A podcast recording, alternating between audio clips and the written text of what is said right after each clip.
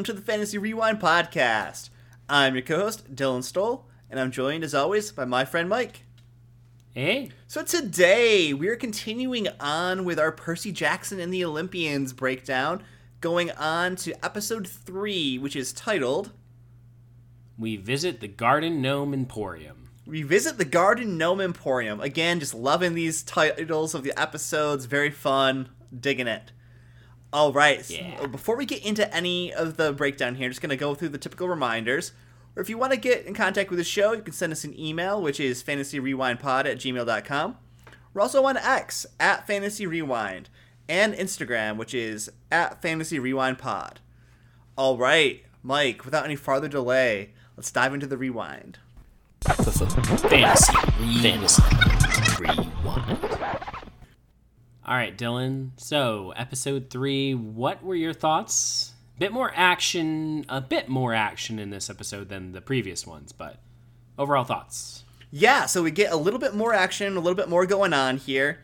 I did like how we had them basically taking the bus around, you know, starting on their hero's quest, their journey, and everything, and then immediately getting found out by the monsters and having to ditch their plans and run through the forest. But I really enjoyed that we are getting some classic Greek mythological creatures like the harpies, like Medusa, and just going and throwing it into that uh, the Greek bucket that we all know and love for for Percy Jackson. Um, I really am a fan of how they did Medusa in this episode. I think that at least in the first half, before she took off her little hair covering, she looked really good, and I loved how like there was the air of mystery about her as far as like what does she actually look like? You can't quite tell, and if you look too closely to find out, you're gonna get turned to stone. So I thought that whole hmm. bit was really nice, and the foreshadowing that they did with Percy's mom telling him the stories of Medusa aren't necessarily the ones that you might have been suspecting. Being a little bit more sympathetic towards her in the stories that she told Percy kind of foreshadowed the way that Medusa was portrayed in this episode. So again, I was a I was a pretty big fan of the way they did that and enjoyed this episode. Yeah, I would agree. That was a good change from the books. Was how they kind of talked about and treated Medusa in this, and I think that, really, you know, kind of reflects uh, current views on a lot of those stories too, and a lot of the stories that people are trying to tell now. Like villains are not just villains, monsters are not just monsters. They have motivations, they have reasons for doing things, and sometimes it's just a big misunderstanding in the case of Medusa. She got torn between the gods, and I think that's something the show's done a really nice job of so far is really showing how the gods kind of have a disregard for humanity in a lot of ways, which uh, reflects. Greek mythology. yeah. Uh, so that's really cool because then when Percy eventually does meet his dad, it's going to set up. They've been setting up tension between them, even though they haven't talked. And I think that's really good, especially with know, uh, knowing what I know about how this the first book ends. I'm intrigued to like they're kind of building to it in some interesting ways. And I've always been a bigger fan of like the morally gray villain than like the straight up evil like no redeeming quality villain. So them throwing Medusa kind of in that category, I'm completely down with. Oh yeah. Now in this episode, we get quite a few things going on. It starts off with camp. Um, Percy is getting his not fortune told. Oh my gosh, he's getting a prophecy, and this is really a big thing in all the Rick Riordan books. Anytime any of the heroes go out, they have a prophecy, uh, and that was a big thing with like Greek mythology too. Oracle Delphi, all of that, right? And so he gets a prophecy. In that prophecy, it's telling him like he's heading west, basically going to Hades, um, as far as they can tell. And that's a big thing with oracles, uh, the prophecies too. Is like you may think it means one thing, but like, after the fact, you'll be like, oh, that's what they meant. Um, but another piece of the prophecy was that he would be betrayed by somebody he calls friend and he wouldn't get the thing that he needed mo- or he was searching for the most or something like that. And again, wording is so important because it's not that his quest is going to fail; it's that he's not going to get what matters most to him. Yes, and so that leaves so much room for interpretation. Is that his mom? Is that the lightning bolt? We don't know. I mean, we know. Yeah, I mean, yeah, but uh, that sort of sets the stage because he has to choose a few people to go with him, two people to go with him, because the quests are always in groups of three. Since that was a very important number to the Greeks, and so he chooses Annabeth Easy because choice. he doesn't think they would be friends, and so he's like, she won't be able to betray me. And the other one he chooses is Grover because he's the one he trusts the most, and so he thought between the two of them he'd be okay. He did not choose Luke, even though, um, you know, and Luke was very understandable of this. Mm-hmm. He didn't choose Luke though, and uh, even though. I mean, looking at Luke, I feel like you'd be the dude to go because you look like you could actually handle yourself. But um, yeah, it was it was kind of fun how he didn't lead with that, but eventually in the episode he sort of tells them that's why he chose them. Mm-hmm. But uh, they, like you said, they get onto the they get on the bus. They're going to you know rescue his mom from Hades. Well, he knows rescue his mom from Hades. They just think it's get the bolt back. That's his really big goal. And on the way, they get stopped by the harpies, which is different than in the books. I'm not quite sure how they ended up on the uh, satyr path that they did. And Grover kind of mentioned like how th- this path was forged by his uncle Ferdinand. And um, yeah, but Annabeth and Percy are fighting the entire time.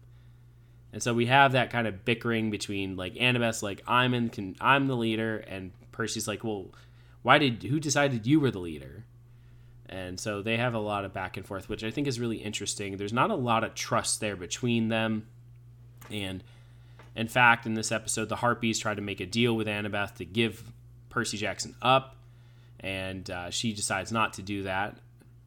And it kind of goes full circle once they meet Medusa, and Medusa tries to get Percy to give up Annabeth and Grover, and she would help get the mom back, I guess.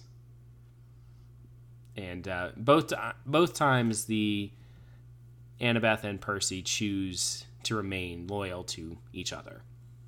Which I mean, I'm glad about because if they did like a betrayal right out the gate like that, that would have been very unsatisfying. Oh, agreed completely, and it really wouldn't have made a good story. And anyone who knows Percy Jackson's story, uh, like storyline, really knows Annabeth and Percy end up being really close. So, yeah, they're just kind of they're doing a really nice job of building in with their distrust, kind of also how they feel about the gods, their parents, and it all sort of has been melding together. Now, we do get some other important information, which kind of was brought up in the episode a few times. That was Thalia, the daughter of Zeus, is not technically dead. She is instead turned, has been turned into a tree. In order to save her life, Zeus turned her into a tree. So, what did you think about that? I thought that was pretty lame. I mean, I I like the idea of you know, oh, my kid is close to death. Let me save them. But you're telling me that the only option to keep her alive was to turn her into a tree, and he couldn't like lightning bolt her up to Mount Olympus or whatever and save her there. Yeah. Again, this is showing the relationship between the gods and the demigods and how it's not very equitable. The Yes. demigods do all the dirty work, do all these quests that can change the, you know, forces like change, Change the all the ha, yeah, have so such an impact and the gods really can't help them at all. And it's it's shortish it, it really highlights why Percy is really upset about this. Like he's like he says the same thing you you did, Dylan. He's like, why couldn't he do something else? And I mean, anyone listening to that would be like, wait, what? Why'd he turn her into a tree instead of like just zapping whoever was chasing her? I mean, I in his defense, I guess that a tree does live a super long time unless it gets Yeah. torn down. But that is really he could have done better. yeah. Again, it's all. I think they're they're doing a really nice job of building towards uh, some payoff later on So because speaking, it's creating tension between the demigods and gods. Speaking of doing better, one of my biggest complaints of this episode, and my wife Amy had the same one. In fact, she's the one that like really made me see how bad this really was. Was that they cheaped out and only gave the kids two hundred dollars to get from the East Coast to Los Angeles when there's three of them. It's like, how how are they gonna afford that? They can barely get out of New Jersey for two hundred dollars. I don't disagree with you, Dylan. Uh, yeah, it's it's not really the best. Um, can't really explain that one. I think they should have probably just said, "Here's a card. Use this when you need to," and just left it blank as to how much.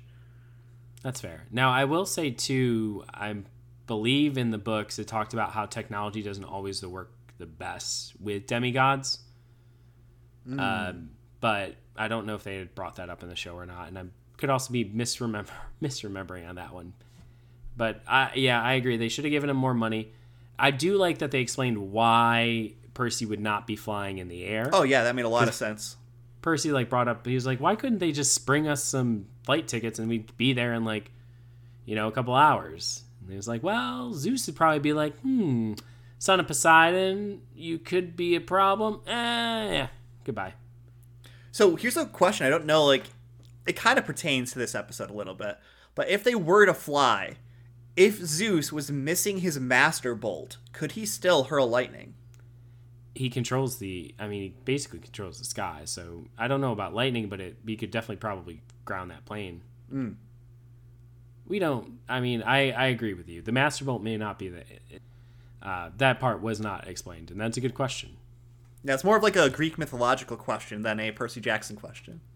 Yeah, I would. Just, I mean, there's so many different interpretations. I'm thinking of the Hercules one uh, from the Disney where he like uses it and it makes like copies. So I wonder if he couldn't, ju- or like he like makes a bunch. I wonder if maybe he has some and he just like needs the Master Bolt to continue to creating more. But who knows? Uh, I do want to talk about get into kind of the fight with Medusa. Uh, I liked. I really. I agree with you. I liked how they brought her in in the show or in the book. She is not right away found out, whereas in the show they're instantly like, "Oh, we know who this is." Um, and so there was a little bit, a little bit more of a um, kind of mystery to it. Even though reading it, I was like, obviously this is Medusa. Uh-huh. Uh, You're like, come on, character, you know this.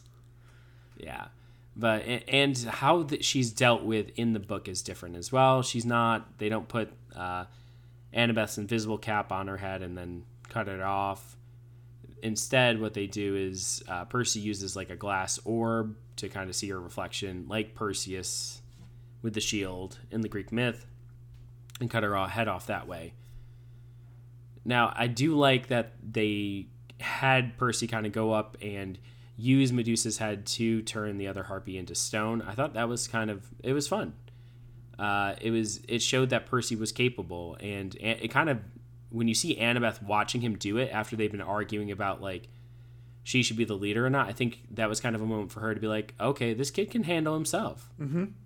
He'll be okay.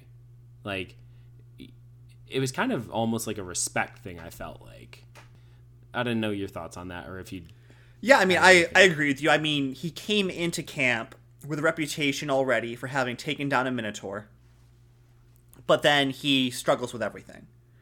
And then he hmm. goes on this quest, takes Annabeth, who is like arguably the most accomplished person at camp. And hmm. so she's like, naturally, she's the leader.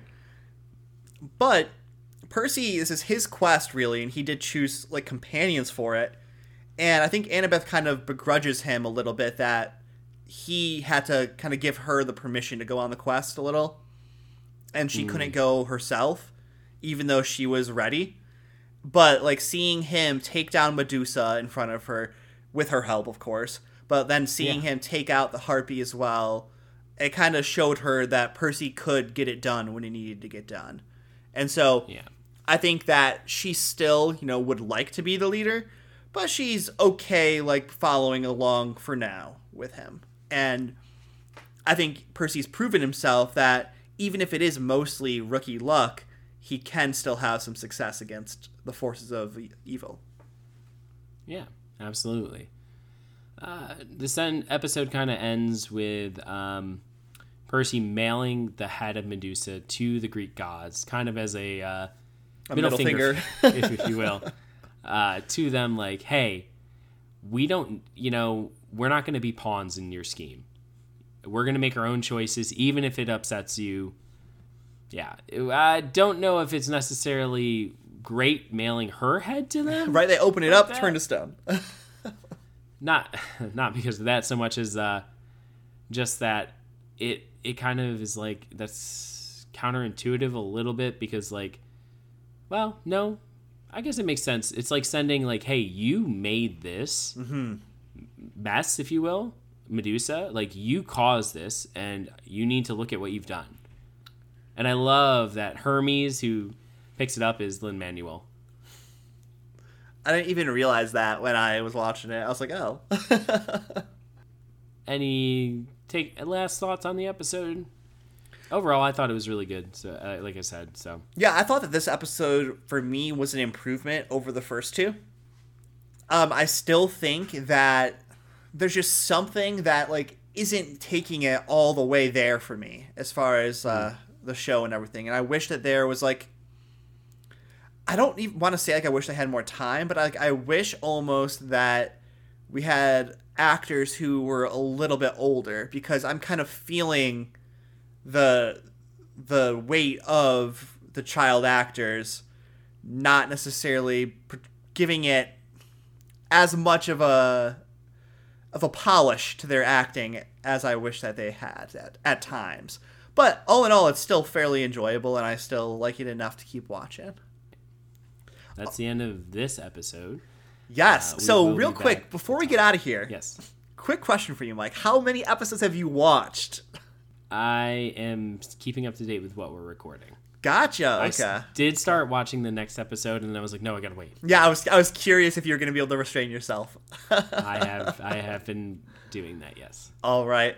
All right. Well, with that little last minute confession out of the way here, this is going to be it for us for this episode. So it's going to be two nerds signing off. We'll see you next time. Goodbye. bye